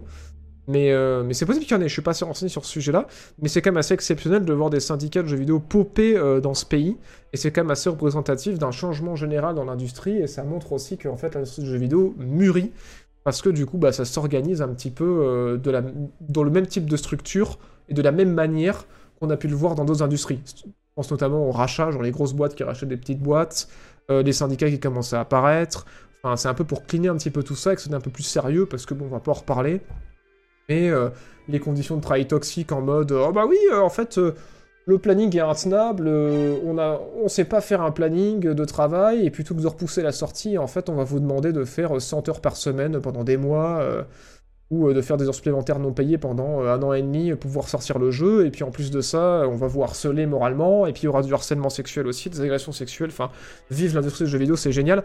Donc en fait, c'est bien que du coup, il y ait toutes ces affaires qui éclatent au grand jour et qu'il y ait des syndicats qui pop, pour pouvoir défendre les travailleurs, parce qu'on a bien vu que les ressources humaines, c'était des branlots qui défendent surtout les, droits des personnes haut placées dans les entreprises, et qui mettent un petit peu tous les cadavres sous le tapis, et qu'en fait il faut des syndicats, euh, parce que bah, les structures actuelles des entreprises de jeux vidéo ne sont pas capables de créer des espaces de travail sains, et forcément s'il y a un espace de travail sain, et eh ben euh, potentiellement il y aura des meilleurs jeux, potentiellement il y aura une meilleure organisation, mais surtout, euh, les gens qui font les jeux qu'on aime pourront les faire dans de meilleures conditions. Et ça, déjà, c'est pas mal. Euh, voilà, voilà. Donc, premier syndicat potentiellement chez Zenimax, euh, qui est le groupe Bethesda en vrai. Et, euh, et donc chez Microsoft. Voilà, voilà pour la nouvelle. Et la petite parenthèse, suite à cette nouvelle extraordinaire, c'est que ça n'a pas empêché, en parallèle, Activision Blizzard, qui je le rappelle, n'est toujours pas acquis par euh, Microsoft, hein, parce que le rachat n'est pas encore validé, on va en parler juste après. Euh, ils se sont fait rejeter par la NLRB, qui est un organisme de, régulation aux États-Unis, parce qu'ils avaient demandé à retarder le vote parce qu'il y avait le, service de, QA, donc qui est l'assurance qualité, c'est les gens qui testent les jeux et qui essaient de les faire bugger pour euh, faire en sorte qu'en fait les jeux sortent euh, dans de bons états. Et ben en fait ils estimaient que leurs conditions de travail elles étaient pourries et que du coup ils voulaient monter un syndicat comme l'avaient fait les mecs de Raven qui s'occupaient de Call of Duty, donc Albany ceux qui s'occupent de Diablo je crois. Et ben euh, ils, ont, ils ont monté aussi leur syndicat, donc deux syndicats qui se montent chez Blizzard, c'est quand même assez ouf. Et Blizzard avait essayé de interpeller pour dire non mais attendez retardons le vote parce que ce serait quand même bien que euh, si le syndicat se monte, euh, que tous les gens de chez Blizzard aient leur mot à dire. Bon, alors bien sûr, ils espéraient qu'en faisant ça, le syndicat pourrait pas se créer parce que pas suffisamment de gens seraient d'accord. Parce qu'ils ont fait une campagne en interne pour essayer de faire peur aux gens et leur donner euh, la peur des syndicats et pas qu'ils se syndicalisent. Mais sauf que bah, du coup, la NLRB a rejeté leur demande de, de, retarder le vote et du coup, Albany a bien pu faire son vote et il y a bien un deuxième syndicat qui va apparaître chez Blizzard. Exceptionnel, hein Exceptionnel. Voilà, voilà, pour vous tenir un petit peu au courant de ce qui se passe chez Microsoft et chez Activision Blizzard, peut-être prochainement Microsoft si le rachat se confirme. Merci Nirnien pour le 13e mois, merci beaucoup de ton soutien. Euh, il est où, il est là. Combien Merci beaucoup, merci Tark pour le 5e mois grâce à Argent Jeff, merci Parnblade pour le 4e mois grâce à Argent Jeff, merci Sepclem pour le 10e mois, merci à Sanfa pour le premier mois grâce à Argent de Jeff, merci Nikouche pour le premier mois grâce à Argent Jeff, merci Adi pour le 18e mois, Samuel Zer pour le deuxième mois, Black Pearl 472 pour le sixième mois, et merci Hunter X Toby pour le cinquième mois grâce à l'argent de Jeff Bezos. Salut tout le monde euh, Voilà, je fais du dessin ma passion et mon rêve est d'un jour travailler dans les plus grands studios d'animation. Mais cette recrudescence d'IA euh, dessinatrice me fait perdre de plus en plus espoir. Devrais-je me reconvertir dans la 3D ou me dans le jeu vidéo? Incroyable question de Jérémy Adrien qui me fait un super parallèle à que dans ma tête pour euh, deux choses. C'est que déjà, bon, alors les IA, on va pas lancer le sujet parce que c'est trop vaste. Et je pense que les IA, euh, ça va se calmer dans pas trop longtemps. Et en fait, on va se rendre compte que ça va plus devenir un outil que de choses. Même si effectivement, ça va réduire la, la force de travail parce que c'est des choses qui vont faire gagner du temps. Euh, mais là, on, s'éloigne du sujet du jeu vidéo. tu te demandes si tu es orienté dans l'industrie du jeu vidéo, et ben, ça dépend que de toi. Mais si tu le fais, sache que euh, il faut quand même s'armer et pas se jeter vers les grosses entreprises n'importe comment. Et un truc que je recommande souvent aux développeurs qui sont dans le chat, ou aux futurs développeurs qui sont dans le chat, ou aux étudiants qui sont dans le chat en jeu vidéo, ajoutez glace d'or à vos favoris, comme la porte de verre. Glace d'or à vos favoris, c'est euh, un site qui permet de noter euh, les, les entreprises pour lesquelles vous bossez. Vous pouvez noter n'importe quelle entreprise sur ce site. Mais là où c'est le plus utilisé, c'est dans l'univers de, de la tech et donc du jeu vidéo. Et en fait, il y a énormément de notes sur énormément de studios, et ça vous permet en fait de savoir à peu près c'est quoi le salaire moyen dans la boîte, de, connaître les conditions de travail, de savoir s'il y a du crunch, de savoir s'il y a du harcèlement. Et n'hésitez pas à utiliser LinkedIn aussi pour contacter d'anciens euh, développeurs euh, qui étaient dans le studio que, dans lequel vous voulez rentrer, développeurs actuels, euh, pour leur dire, voilà, pour leur demander un petit peu comment ça se passe en interne, est-ce qu'ils se font harceler, est-ce qu'il y a du crunch et tout. Et euh, voilà, certains seront peut-être plus prudents que d'autres, mais de manière générale, j'ai entendu dire que voilà, bon, c'est plus facile si les gens n'y bossent plus, mais, mais que les gens en général sur LinkedIn, ils sont assez ok pour donner un petit peu d'informations et pour vous rassurer ou vous dire si ça pue la merde. Voilà, voilà. Euh, est-ce qu'il y a des syndicats chez Ubisoft et chez Rockstar? Alors Rockstar c'est aux US, il me semble pas qu'il y a de syndicats. Par contre Ubisoft ils sont un peu partout dans le monde. Et je sais qu'en France on a le euh, STJV qui est un syndicat euh, général de travailleurs de jeux vidéo. voilà, mais il n'y a pas de syndicat qui s'est monté chez Ubisoft, mais il y a une, une, assemblée en fait de, une association en gros de développeurs qui devrait en vrai, en approcher des syndicats pour avoir plus d'impact chez Ubisoft qui commence à dire un petit peu que ce serait bien que euh, Ubisoft se bouge le cul parce que ça fait un moment qu'il y a ces affaires de harcèlement et pour euh, cette association en fait euh, de développeurs, bah, c'est pas suffisant ce qui a été fait quoi. Et c'est pas assez pris au sérieux. Ouais, voilà. Glace d'or, très bon. Putain, mais elle se m'attaque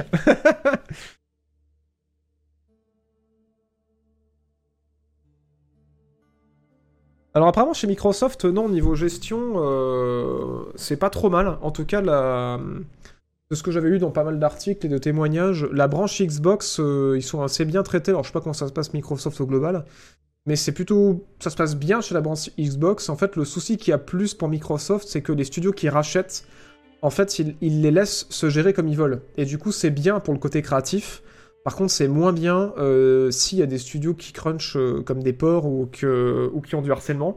Et c'est pour ça que Microsoft vont peut-être changer de politique et en fait vont peut-être s'immiscer un petit peu plus dans, le, dans la gestion des studios pour vérifier en fait que ça parte pas en live et qu'après ils prennent pas une mauvaise presse derrière en mode euh, bah en fait c'est vos studios, vous les avez rachetés mais vous les surveillez pas, il y a du harcèlement chez les studios Microsoft.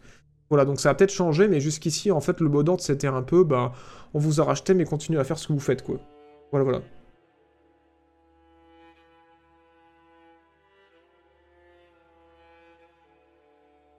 oui, après, je vois que ça part sur le sujet de l'IA, mais euh, on va éviter de partir sur ce sujet-là, même s'il est hyper intéressant. Mais euh, honnêtement, euh, de mon avis, enfin, les IA, ça évolue super vite. il y en avoir dans tous les sens, mais il y a un truc qui est affreusement vrai, et qu'on voit déjà beaucoup dans nos jeux, c'est que il y a déjà des IA partout, en fait. Genre, la génération procédurale, c'est des IA, enfin, genre il y a des IA dans tous les sens qui nous aident pour tout et pour rien.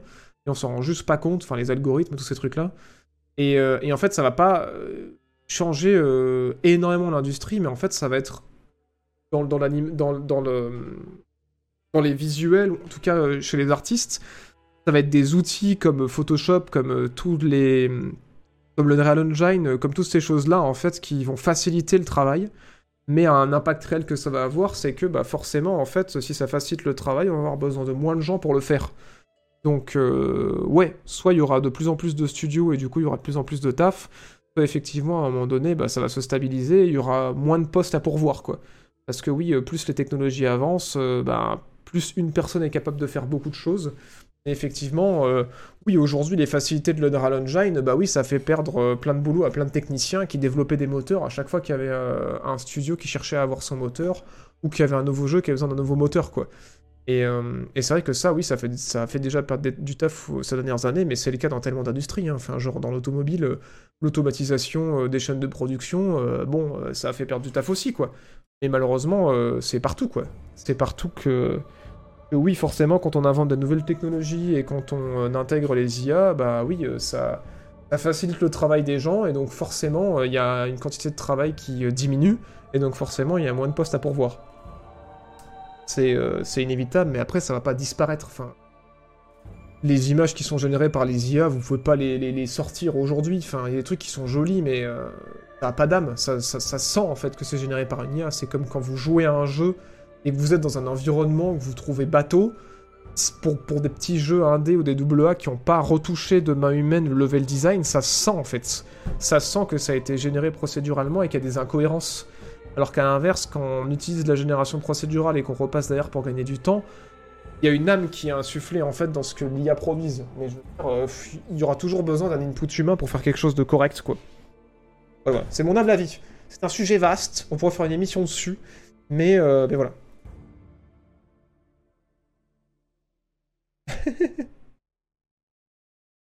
Euh, passons à la suite, parce que on va sur ce sujet fort intéressant.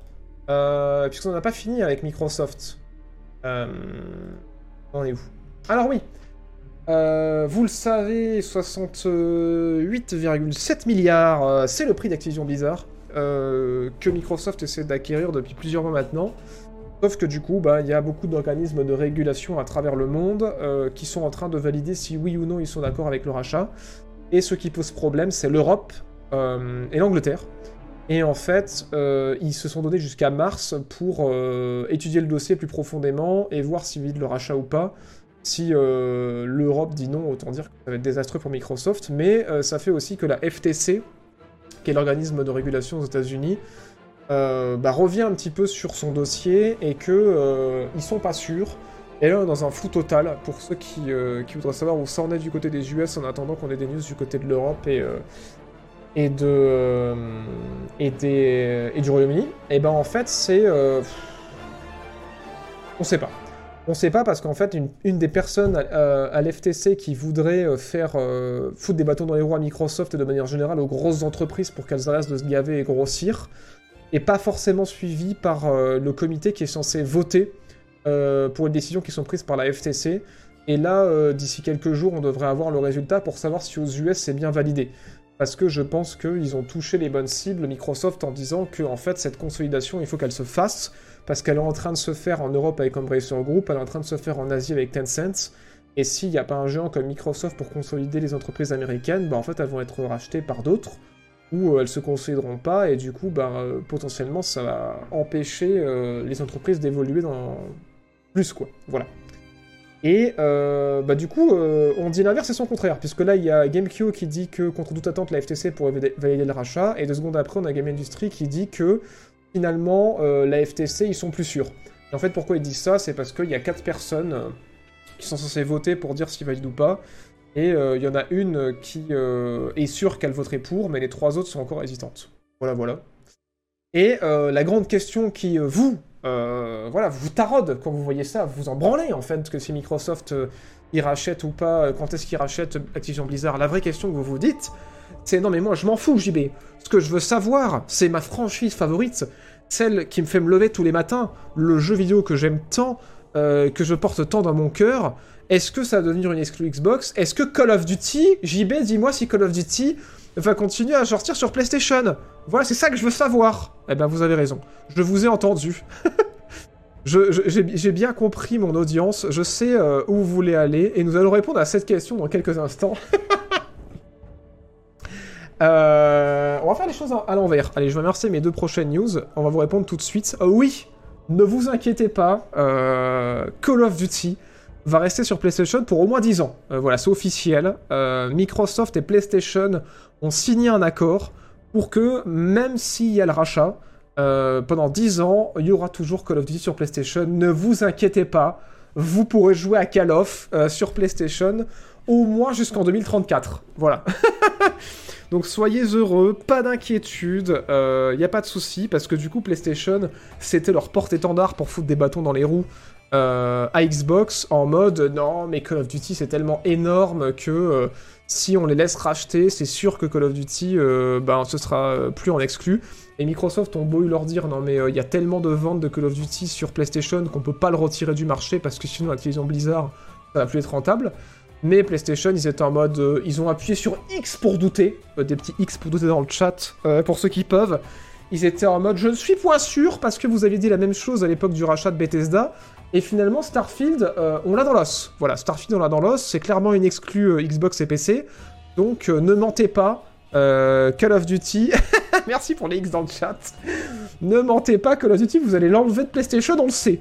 Et du coup, bah voilà, c'est officiel, ils ont signé un deal avec Microsoft en mode c'est bon, c'est sûr, dans 10 ans ça sort sur PlayStation, ce sera même sur PS6, arrêtez de nous casser les couilles.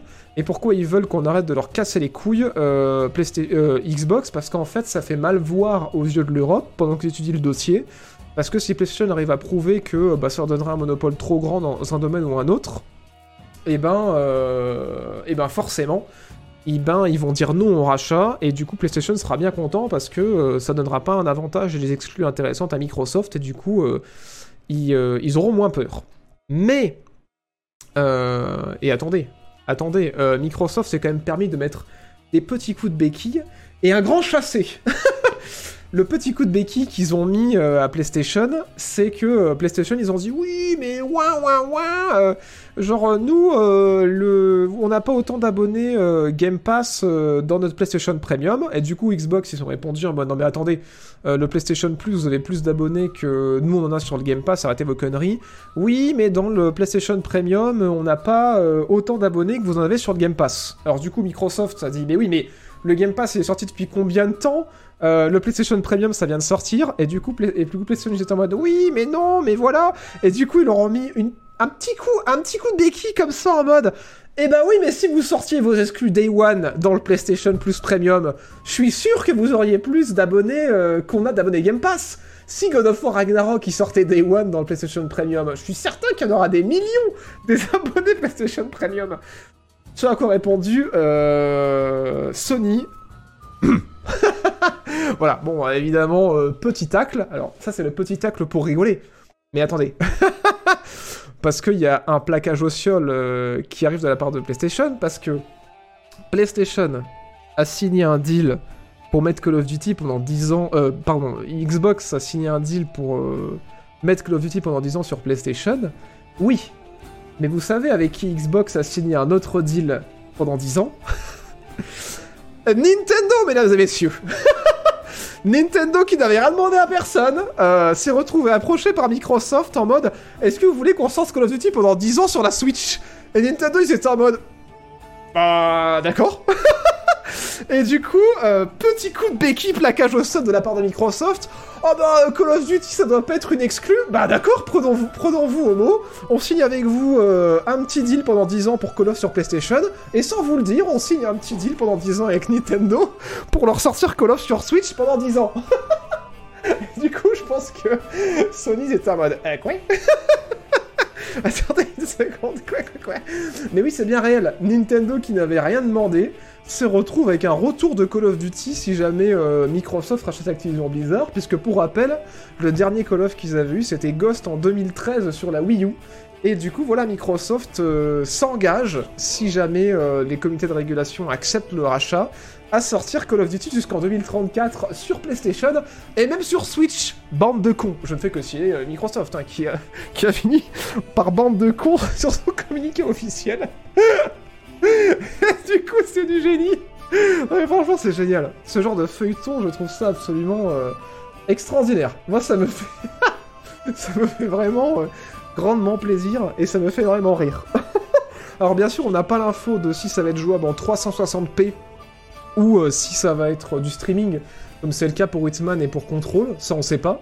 Mais en tout cas, Microsoft, ils sont quand même tenus à signaler que euh, ce sera pas avant 2024 euh, parce que bah, il faut quand même qu'ils mettent la main sur Activision Blizzard et qu'ils développent euh, les technologies pour pouvoir sortir sur Switch. Alors développer les technologies, je sais pas si c'est de l'optimisation le gros bâtard ou si c'est du streaming, mais en tout cas oui, c'est bien prévu. Donc ça me fait trop rire parce que la semaine dernière, quand on parlait de ça, on était en mode euh, c'est trop drôle parce que Nintendo se retrouve cité au milieu de la bataille, genre en mode euh, Xbox qui balance bah, Nintendo, ça les a jamais dérangés de pas voir Call of Duty et pourtant euh, ils sont graves devant nous, donc est-ce que vous nous cassez les couilles avec Call of Duty, PlayStation, vous avez pas besoin de ça pour vendre vos consoles? Et eh ben euh, voilà, vu que euh, ils les ont mis en plein milieu sans leur demander leur avis, ils se sont même pris eux-mêmes au mot Microsoft en allant, en allant signer un deal à Nintendo qui n'avait rien demandé et qui était très content d'apprendre ça, mais, euh, mais juste pour casser les couilles à PlayStation, c'est incroyable. les types, ils sont en mode ok, vous voulez Call of Duty, bah d'accord, mais si on vous donne Call of Duty, on donne Call of Duty à tout le monde. c'est quand même assez ouf. Ah putain, en tout cas, moi ça m'a bien fait rire quand j'ai lu ça tout à l'heure avant l'émission. j'ai explosé de rire. Je pense que les voisins l'ont entendu. Merci Zelatine pour ce septième mois grâce à Jean Jeff Bezos et merci euh, Givrol pour le quatrième mois. Merci euh, Jordan pour le premier mois grâce à Jean Jeff Bezos, Sam 909 pour le premier grâce à Jean Jeff Bezos et merci Cobblepot pour le premier grâce à Jean Jeff Bezos. Sony en PLS Ah bah, je pense que là ils se sentent cons. Hein. et merci The Bad Shadow pour le premier grâce à Jean Jeff Bezos. Les sueur pour faire Call of. ah non mais je pense que les gens chez Activision ils sont en mode...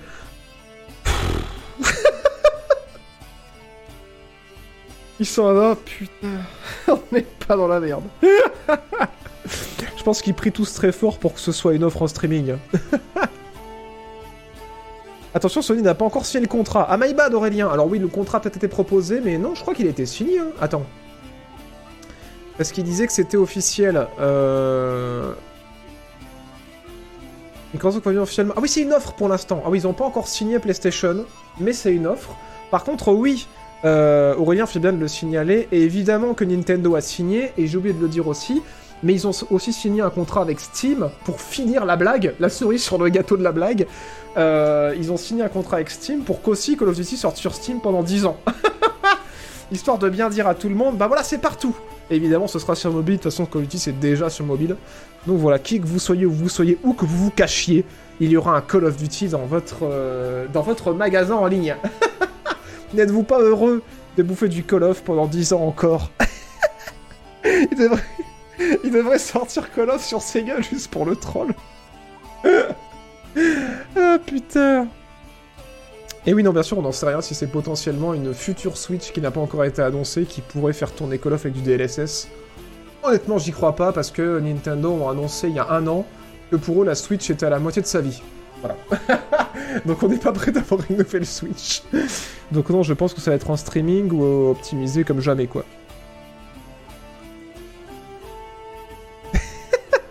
Ils auraient su faire un accord avec Casio pour sortir sur calculette. ah putain, vous êtes cons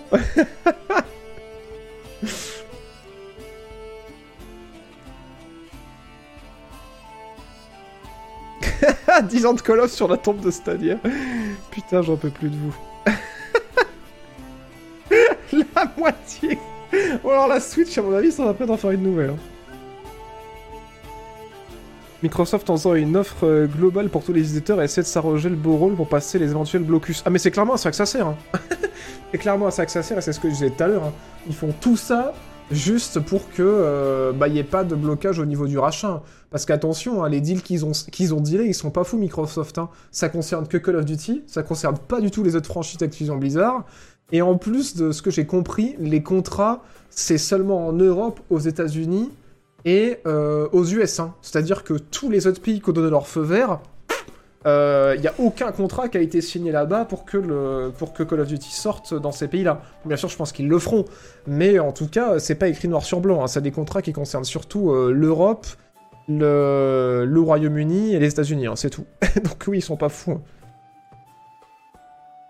Bon, bien sûr, c'est... Bon, on oublie le marché asiatique deux secondes, ce qui est compliqué parce que c'est un énorme.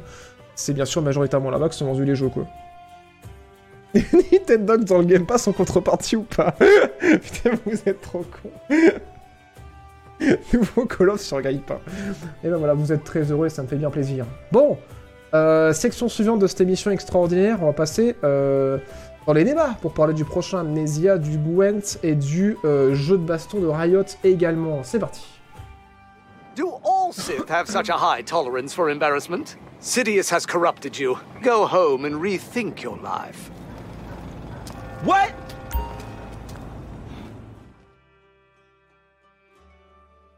Alors oui, j'ai bien dit Amnesia. Euh, bon, alors j'étais pas sûr de parler de ça, parce que bon, Amnesia c'est pas une série que euh, j'affectionne particulièrement, mais je me suis dit, euh, un petit peu de, respect de la news, un petit peu de réelle information, je vais en parler, même si ça m'intéresse pas des masses. Vous êtes prêts? C'est parti, c'est maintenant. Alors Amnesia c'est un jeu d'horreur, petit budget, de base, voilà. Il y a un grand public, hein, je m'excuse auprès de ceux qui, euh, aiment Amnesia, on a tous des goûts et des couleurs différentes. Euh, s'il vous plaît, ne me mettez pas sur un bûcher. Mais là, j'ai peut-être une news qui vous ravira, ou qui peut-être va intéresser des gens qui aiment l'horreur et qui, comme moi, avaient un peu passé le pas sur Amnesia. Il y a un nouvel Amnesia qui vient d'être annoncé. L'équipe de développement a grossi. Et en fait, Amnesia euh, va sortir un nouvel épisode qui s'appelle Amnesia the Bunker. Et alors là, ça va peut-être en faire tomber plus d'un de leurs chaises. Ça se passe pendant la Première Guerre mondiale. Vous allez jouer un soldat français euh, qui perd la mémoire, d'où le nom hein, et qui en fait est, hanté par, euh, par cette perte de mémoire et qui est pourchassé en fait par, par des bestioles ou une grosse bestiole. Et ce que vous voyez actuellement à l'écran, bon très mal parce que c'est très sombre, c'est apparemment les premières images de gameplay du jeu. Et il euh, y a plein, plein, plein d'informations en fait sur ce que ça va être. Bon, ça va être très bref, mais oui, il euh, y a des flingues. Il y a des flingues maintenant dans Amnesia, donc des flingues de la Première Guerre mondiale. Et euh, oui, ça va être un jeu d'exploration parce que l'équipe s'est musclée pour proposer un jeu en monde semi-ouvert. un monde assez grand puisque ça va se passer pendant la Seconde Guerre mondiale, donc potentiellement dans les tranchées, dans les bunkers, avec euh, un soutien par génération procédurale, donc euh, voilà, pas mal de rejouabilité on imagine. Euh, du bac à sable aussi, on sait pas pourquoi, comment. Donc peut-être un système de craft, peut-être que la génération procédurale, ça pourrait faire qu'on pourrait aller dans n'importe quelle direction et que ce soit la bonne, que ce soit pas un monde totalement fermé. Et aussi qu'il y aurait du gameplay émergent. Donc par gameplay émergent, en fait, on entend un petit peu il y a plusieurs systèmes à l'intérieur du jeu qui s'entrechoquent et qui créent des choses qui n'ont pas forcément été prévues par les développeurs. Donc par exemple le gameplay émergent, on va citer les jeux Ubisoft, du style les développeurs ont prévu que vous alliez euh, d'un point à un point B euh, chercher euh, une caisse d'armes, mais le gameplay émergent c'est l'ours que vous allez croiser sur votre chemin, ou potentiellement le groupe de bandits qui rôdent de manière aléatoire sur la map qui vont vous tomber dessus pendant la mission. C'est ça le gameplay émergent. Donc voilà, voilà, voilà un petit peu toutes les promesses pour ce prochain Amnesia. J'avoue que les visuels sont cool. Première guerre mondiale, je trouve ça cool aussi. À voir ce que ça donnera, mais, on voit clairement qu'elle a l'intention d'aller chercher un nouveau public pour cette Amnesia là. Donc, euh, voilà, qu'en pense le chat? Ça vous chauffe, ça vous chauffe pas? Ah, quand Call of Duty sur frigo intelligent, j'avais pas vu. Ah, le jeu de PewDiePie Que dit le chat? Amnesia 3 est une insulte à tous les fans, donc j'espère qu'ils vont redresser le niveau. Bah, en tout cas, ça, ça a l'air de partir sur toute autre chose. hein. Est-ce qu'on aura des zombies nazis? Est-ce que ce sera un Metroidvania? Alors bon, euh, ça a pas l'air d'être. Hein. Ça a pas pour l'instant, il parle plutôt ouais, de, bac à sable, de monde semi-ouvert, de gameplay émergent, mais euh, pas de Metroidvania, je pense pas. Ils grossis que parce qu'ils mangent trop riches. On peut plus de ce chat. C'est Frictional Games, les développeurs, parce que les développeurs avaient changé sur le 2 et le jeu était médiocre. Bah, du coup, euh, ouais, c'est Frictional Games, là, sur celui-là. Donc, à voir si c'est positif ou pas. Un jeu qui se alone fort du concept de base d'Amnesia parce que ça fait pas Amnesia, Amnesia 4, je suppose. Ouais, en fait, il l'appelle pas Amnesia 4, effectivement. Bon, après aussi, ça peut être un truc euh, pour euh, éviter de montrer qu'il y en a déjà eu 4 et pas faire peur à ceux qui voudraient l'acheter. Et voilà. Je rompiche, comme dans le chat. Ou pourquoi pas Ah, le chat est indécis. Oh, mais je vous informe, je vous informe. Très honnêtement, je suis euh, intéressé par l'aspect semi-ouvert du jeu d'horreur. C'est rare. Et ben voilà, très bien, vous êtes au courant, ce que ça pourrait être. Il n'y a pas de date pour l'instant, euh, pas de support, euh, voilà. Gameplay émergent. Putain, j'en peux plus. Oh mon dieu Merci Papuche pour le 72e mois Merci de ton soutien infaillible Merci euh, pour le premier mois grâce à l'argent de Jeff Bezos, Netrim pour le 10e mois grâce à l'argent de Jeff, euh, Potterson pour le 7e mois, et merci Aginis pour le premier mois grâce à l'argent de Jeff Bezos. Bienvenue dans la maçonnerie. Euh, bienvenue à vous. Bon, euh, très bien. Mais ce n'est pas tout pour cette section, puisque on va parler aussi euh, d'autres choses, à savoir le Gwent. Alors le Gwent, vous savez, c'est euh, ce jeu de cartes euh, dans l'univers de The Witcher qui a eu une extension, un standalone multijoueur où en fait vous pouvez vous taper dessus les uns les autres. Voilà, allez, je vais mettre ça d'il y a 5 mois pour illustrer. Est développé par CD Projekt aussi, hein, donc qui est un jeu gratuit, il me semble, ouais, c'est free to play, le Gwent. Euh, voilà, c'est un peu genre le Hearthstone dans l'univers de, de, de, de, CD Projekt, donc bon, maintenant ils ont Cyberpunk aussi, donc on va dire dans l'univers de The Witcher plutôt. Euh, qui avait bien marché, moi j'avais joué pendant la première saison, c'était très cool, mais après il y avait tellement de changements, tellement de mises à jour que quand j'ai voulu m'y remettre c'était très compliqué, mais en tout cas le Gwent est un jeu assez intéressant. Euh, voilà, voilà. De base, moi j'aime bien dans les, dans les, dans les, dans les, dans les The Witcher, et effectivement le standalone qu'ils avaient fait euh, euh, dernièrement, là, en mode roguelike, était très cool. Aussi Thronebreaker, dont je vous ai parlé dans mes jeux, euh, ça c'était du Gwent à l'intérieur pour ceux qui, remettent un petit peu. Et ben le jeu de cartes, voilà, avait une version indépendante multijoueur, et c'est une mauvaise nouvelle qui nous tombe dessus cette semaine, puisque les développeurs ont annoncé qu'en fait, euh, 2023 sera la dernière année de mise à jour pour le jeu Gwent. Voilà, je pense que euh, peut-être qu'ils se rendent compte que c'est compliqué de continuer à acheter du contenu sans euh, ben, euh, faire trop peur, parce que du coup, bah, il y a quand même eu beaucoup de saisons de Gwent, ça fait un moment que ça existe. Et du coup, 2023, il y aura une chier de cartes qui seront encore ajoutées, il y aura beaucoup de mises à jour qui seront ajoutées, et en fait, ce qui va se passer, c'est que ils vont donner le jeu à la communauté. Alors ça, c'est ouf.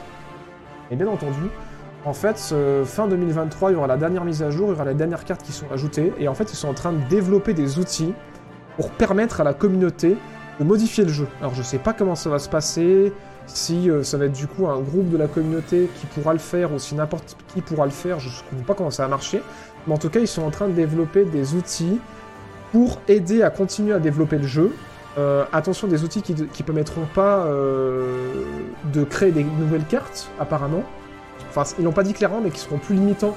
Qui, on imagine qu'ils permettront pas de créer de nouvelles cartes ou euh, de nouveaux contenus, mais qui permettront en fait de- d'entretenir les saisons, de faire des rééquilibrages, de changer la méta en fait en euh, buffant ou en nerfant certaines cartes. Et du coup, c'est des outils qui vont être vachement intuitifs vous mettre de modifier les valeurs des cartes, de modifier les effets des cartes et de continuer en fait de faire des saisons et de faire des mises à jour. Mais du coup, c'est un petit peu triste parce que du coup, bah, ça veut dire que c'est la fin du Gwent quoi. Bon, euh, belle run, hein, parce que jusqu'à 2023, il me semble que le jeu était sorti en 2016 ou 2015, je crois, le Gwent. Euh, du coup, ça fait quand même 8 ans de mise à jour, c'est quand même pas dégueulasse. Mais je sais pas si on peut le voir. 2000... Bah pas du tout, 2018 c'était sorti le Gwent. Eh, c'est vrai que c'était sorti avant ça. Mais The Witcher c'était sorti quand? C'est sorti vraiment en 2018 Ah mais il y a dû y avoir une bêta avant, non je pense. The Witcher c'était 2015. Euh, Blood and la dernière extension, je crois que c'était 2016. Et il me semble qu'ils avaient sorti le jeu après la dernière extension, donc la bêta avait dû sortir en 2016-2017. C'est un truc comme ça. 2016 la bêta, non, 2017. Ouais, c'est ce qui me semble. Hein. C'est ce qui me semble. Donc voilà, c'est la, euh, la chute du Gwent. La fin du Gwent. Euh, bon, encore une année en vrai, hein, parce qu'ils annoncent, je crois, 40 ou 70 cartes, je sais plus. Avez vu dans l'article. Euh... Ouais, 72 cartes encore, hein, donc tranquille. Hein. si vous y jouez, euh, pas d'inquiétude, faites pas un arrêt cardiaque. Vous avez encore une année entière pour en profiter, une année entière de contenu. Et même après, derrière, voilà, les serveurs vont pas fermer. Enfin, s'il y a des serveurs, ça se peut, c'est du pire-to-pire. Et euh, la communauté pourra continuer d'équilibrer les dernières extensions qui seront sorties dessus. Vous pourrez continuer d'y jouer, mais effectivement, il n'y aura pas de nouveau contenu, quoi. Et oui, la musique de Crusader, évidemment. La, commune pourrait tout aussi bien insuffler un renouveau au jeu Gwent. Ouais, c'est cool. Moi, je trouve ça dommage s'ils peuvent pas faire de nouvelles cartes. Mais effectivement, le jeu est déjà tellement riche que euh, de leur permettre de modifier les mécaniques ou de rééquilibrer, je trouve ça déjà pas mal. Et ils ont vraiment, ils ont vraiment été cool, hein, parce qu'ils ont rassuré euh, de ouf euh, en disant que ouais, c'est vraiment des outils qu'ils vont développer pour que les gens qui connaissent le jeu puissent le modifier sans forcément avoir des connaissances en développement. Donc je trouve ça bien hein, de la part de, de CD Projekt Red. Après, ils ont toujours eu ce côté assez assez cool avec la communauté sur la franchise The Witcher. Euh, donc euh, c'est pas surprenant, mais quand même quoi. J'ai pas souvenir d'autres euh, studios qui auraient pu faire ça quoi, récemment en tout cas. Elle sort quand l'extension de Cyberpunk 2077 Je sais plus, et bonsoir Et puis on a la date Rolex J45. Je crois pas. Tu vas faire une émission slash vidéo sur tes jeux de l'année 2022 et sur les sorties de jeux 2023. Alors oui, il y aura une vidéo mes jeux 2022, évidemment. Et les jeux que j'attends 2023, non, je pense pas, à part peut-être un top 1 d 2023. Et voilà. Voilà, voilà. Bonsoir, ce qui est arrivé. Open source? Ouais, peut-être, on peut dire open source. Est-ce que... Non, je pense pas. je pense pas qu'en vrai, il donne suffisamment de... Ouais, après, le développement devient un peu open source. En vrai, ouais, si. On peut le dire. Début 2023 pour l'extension de Cyberpunk. Ok, merci Info. Euh, maintenant, on va parler de euh, Project L. Vous voyez ce que c'est ou pas? Euh, Project L, c'est le prochain jeu de Riot Games après Valorant, qui est, vous en avez peut-être pas entendu parler si vous savez pas cette émission, on en a déjà parlé plusieurs fois dans l'émission, mais qui dure depuis deux ans maintenant bientôt. On fêtera les deux ans de l'émission de J'enquête d'actu en janvier, donc je vous pardonne si vous avez pas tout vu, mais je vous montrer un peu à quoi ça ressemble, si on a du gameplay là. Paf Ça ressemble à ça. Et c'est en cours de développement, c'est pour ça qu'il s'appelle que Project L, il n'y a toujours pas de date de sortie. Mais on a eu quelques petites infos euh, cette semaine, donc l'idée c'est bah, voilà, d'avoir les personnages de euh, League of Legends qui se mettent sur la gueule dans un jeu de baston un peu à la Street Fighter. Et euh, en plus de ça aussi de capitaliser sur le succès de... comment dire, de la série Arcane, puisque du coup, bah, il y, aura évidemment les personnages d'Arkane parce que c'est les personnages de... League of Legends à l'intérieur, mais il y aura aussi des niveaux d'Arkane qui ont déjà été montrés aussi euh, à l'intérieur du jeu. Et là, cette semaine, bah, il nous informe que le développement euh, avance bien, mais aussi en fait qu'ils euh, ont parlé un peu plus du système de soutien. Genre en gros, un petit peu comme dans MK, si j'ai tout compris. Alors arrêtez-moi si je suis complètement à côté de mes pompes. Mais qu'il y aura un système de soutien où en fait on pourra appeler un allié pour qu'il nous remplace euh, durant le combat. Et du coup, potentiellement, ça permettrait de faire des 2v2 chacun son tour, un petit peu comme dans Mortal Kombat. Euh, voilà, voilà. Je vais parler un petit peu de ça. Et euh, j'ai pris des notes ou pas? Ah, j'ai pas pris de notes. Et je sais plus trop ce qu'ils avaient discuté d'autre. On va regarder l'article de GameQ. Mais... Euh... donc oui, oui, il que ce sera free to play. Effectivement, bah, comme tous les jeux Riot de toute façon. Et ils ont confirmé euh, le système de tag, et je crois que c'était pas dans cet article-là que je l'avais lu.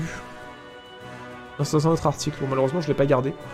Mais voilà, sinon la vidéo fait 6 minutes, hein, vous pouvez aller la voir pour avoir un peu plus d'infos, mais il me semblait que c'était euh, juste, voilà, euh, un update sur comment ils avançaient, mais pour nous c'est surtout l'occasion de voir d'autres niveaux, de voir d'autres personnages, et de voir un petit peu, bah, un peu plus de visuel. Mais en tout cas c'est cool, ils ont l'air de bien avancer, un petit peu comme pour Valorant, ils ont l'air d'avoir bien compris euh, ce que voulait entendre la communauté... euh, la communauté du jeu de baston, euh, comme à l'époque de Valorant, ils, euh, cochaient toutes les cases par rapport à leur gestion du netcode pour séduire un petit peu la communauté de CS.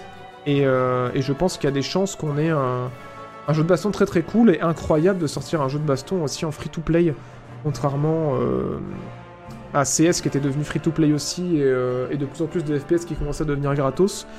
C'est un peu... euh, c'est assez rare encore des jeux de baston gratos, donc... euh, Donc ouais, c'est cool. Ça vous chauffe ou pas? J'ai déjà LoL et Valorant pour ça. J'espère pas que du fan service. Ah oui non, c'est vraiment un jeu à part entière. hein. C'est vraiment un jeu à part entière comme Valorant. euh, voilà, c'est euh, ils ont vraiment la volonté de faire un vrai jeu de baston. hein.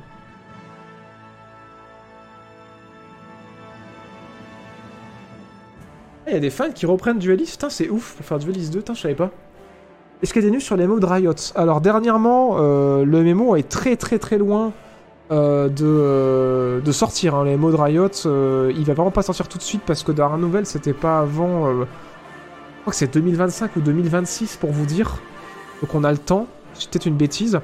Et sinon, ouais, bah en fait ça avance, mais ils ont rien à montrer pour l'instant quoi. Sur les mots de Riot, pour l'instant, il n'y a pas de, de grosses grosses news de ce côté-là.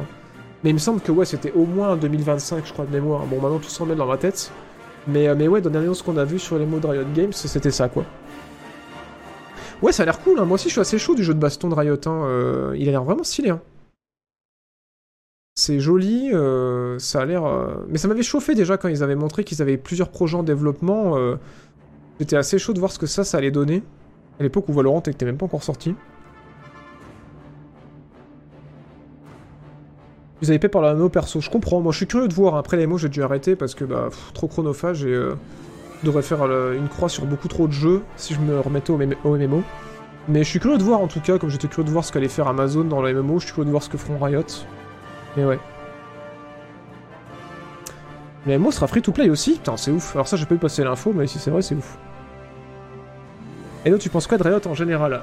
Euh... Bah pour moi, Riot, c'est un peu le Blizzard d'avant, quoi. Et euh... Bah comme le Blizzard d'avant, en fait... euh, pff, j'ai jamais été un énorme fan euh, de Blizzard comme j'ai jamais été un énorme fan de Riot parce que c'est pour moi des gens qui euh, reprennent des concepts qui euh, existent déjà et qui en fait essaient de les perfectionner au maximum pour en faire un truc ultra quali.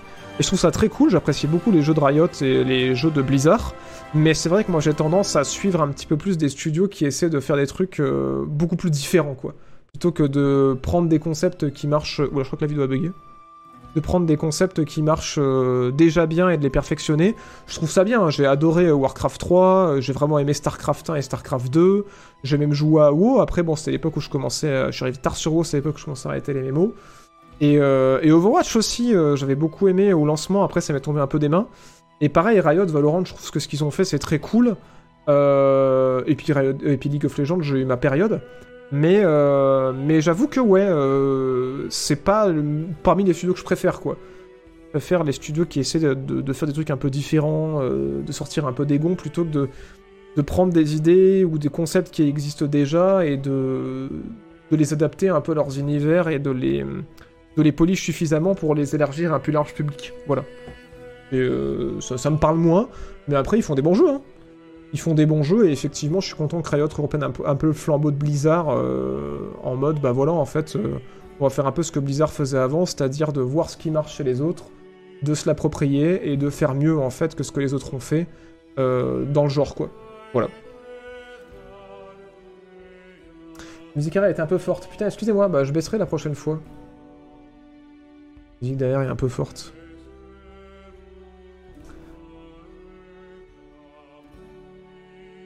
Avec les gamers qui arrivent, ton GOTY 2022 JB. Ah bah je peux pas dire Parce que c'est ma vidéo euh, qui sortira en janvier, mais jeux 2022 ce serait du spoil. Mais euh, ouais, d'ailleurs les Game Awards qui se passent du coup euh, demain soir Euh, je crois que ça commence à minuit.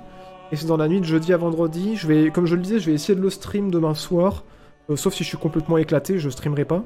Mais il y a des chances que je le stream demain soir, les Game Awards. Donc euh, demain soir, restream. Et aussi, je l'ai pas répété assez pendant l'émission, mais demain soir, surtout, euh, nouvelle vidéo.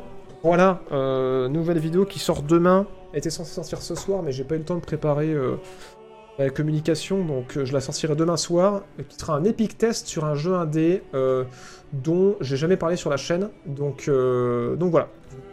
J'espère que vous en avez pas trop entendu parler, comme ça ce sera une surprise. Et après, derrière, euh, courant décembre, il y aura un epic test sur God of War. Voilà, voilà. Donc demain soir, nouvelle vidéo sur la chaîne principale. Et epic test. Et euh, demain soir, tard, peut-être qu'on se retrouve pour euh, diffuser les Game Awards.